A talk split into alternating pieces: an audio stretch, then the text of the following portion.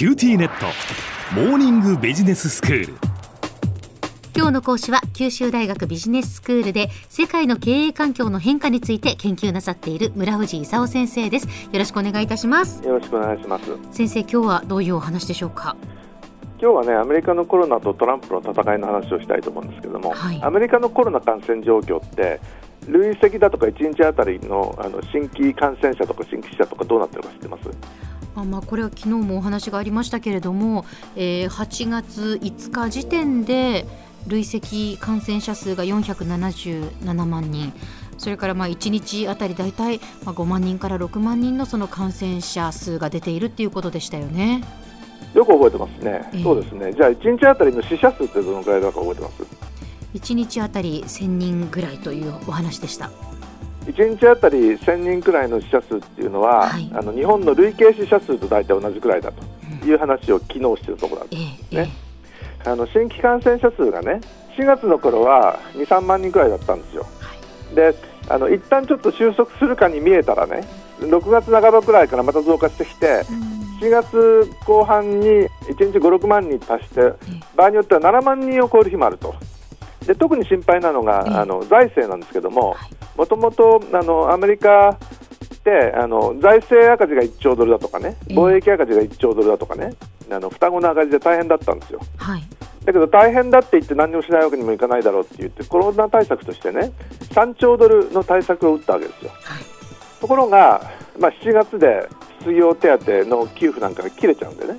失業手当の特例加算をまたしなきゃいけないと。週あたりあの民主党は今まで通り週600ドル払えと。共和党は週あたり200ドルに下げようということで、え民主党は3兆ドルさらに使えと、うん、共和党はもう無理だから1兆ドルにしてくださいということで今、戦っているという状況なんですね。でこれその週あたり200ドルとか600ドルとか言ってもね、失業者2500万人についての話なんでね、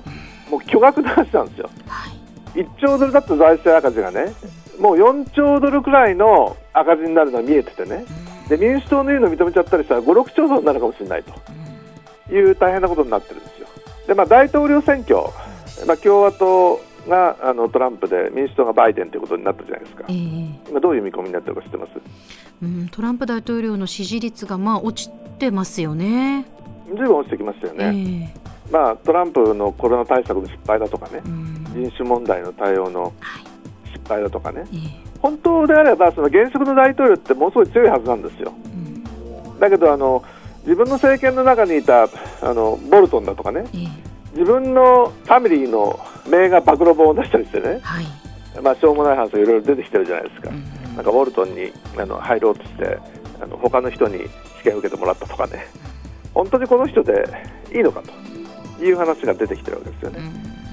かといってバイデンでいいのかっていうとねバイデンもちょっと怪しいことをいろいろ言ってるわけですよ。連邦法人税せっかく21%にしたのをまた28%に上げようとかね。それからあのコロナの失業手当の上乗せ3兆ドル使おうとかね。それから製造業支援に7000億ドル。それからあの社会福祉で7750億ドル、えー、使おうとかね、あの民主党ってまあ大きな政府で何でも政府にさせようっていうことなんでね、こういうこと言っちゃうと、共和党の中もね、結構トランプ嫌いな人にいるのに、やっぱりバイデンまずいって言って、うん、あのトランプ言っちゃう人もいるかもしれないですね。なるほど。まあ、ということであの、大統領選挙がどうなるかまだわからないんですけど、はい、あのここのところあの、相当バイデンが支持率でトランプに差をつけてるんでね、うん、あのこのままいってくれると、まあ、トランプの日も終わってくれるかもしれないということになるかもしれないです。で中国との戦いなんですけども最近あのもうロシアとかソ連との冷戦は終わったんだけど中国とあのアメリカの新冷戦が起こるかもしれないと。いう話してます、新冷戦が起こるというのは具体的にどういうことでしょうか先生？もともとその、えー、アメリカと中国でその貿易戦争みたいなのをずっとやって戦ってましたよね、はい、でアメリカ的に言うとその、えー、中国が裕福になってくれたら民主的な国になってくれるんじゃないかと思ってたらもう中国はずっと永遠に中国のままであると全体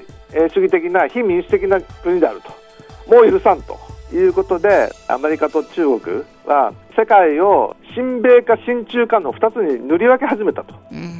いうことなんですね。はい、でアメリカとしてはその昔の大英帝国だとか英語圏の国特にオーストラリアだとかカナダとかインドだとかイギリスだとかねそういう国を仲間につけようと。で中国としてはその一帯一路北斗っていう衛星だとか 5G 海底ケーブルなんかを使ってねあの中国の影響圏をこう広げてると。いう中で一番心配なのがあのファクトリーアジアと言われるね、まあ、日本、韓国、台湾、東南アジアみたいな国が両方ともと縁を切るわけにいかないわけですよ。でどっちかにつけって言われてもどっちもって言っていつまでどっちもって言ってでもいいのかなということでお互いにその自分の陣営に引き込もうとしてね、はい、あのこれからあの大変な戦いになるんでねどうすんのと。で今まで使ってたものも使えなくなってくると。今回のそのコロナで分離あのされる騒ぎの中でね、情報だけはグローバルにつながってたという話だったのがねもともと中国はあの Google、Facebook、Twitter、YouTube 使えませんと。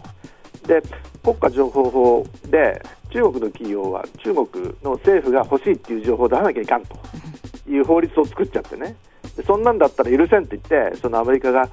ァーウェイ ZTE だとかその TikTok だとかね。そういうのをアメリカから出てけみたいなことを言って、はい、で日本もあの両方使ってたんで困っちゃってるわけですよ。ということであの企業としても、まあ、両方のためにあのサプライチェーンを作ってたのをこれから一体どうやって対応すればいいのかと。悩ましい状況になっているという状況ですね。では先生今日のまとめをお願いします。えっと、アメリカはあの世界一のコロナ感染国として感染拡大があの続いているとであの経済回復しなきゃいかんということでニューヨークあたりはかんでよくだったんですけど西部だとか南部の州でコロナ感染者があの増えてますでコロナ対策の失敗だとか人種問題の対応の失敗だとかスキャンダルでトランプの支持率は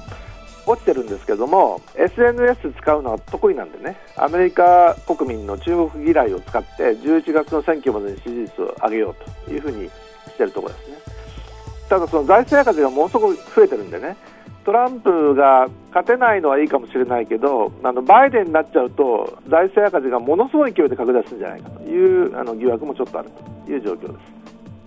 今日の講師は九州大学ビジネススクールで世界の経営環境の変化について研究なさっている村藤勲先生でした。どうもありがとうございました。ありがとうございました。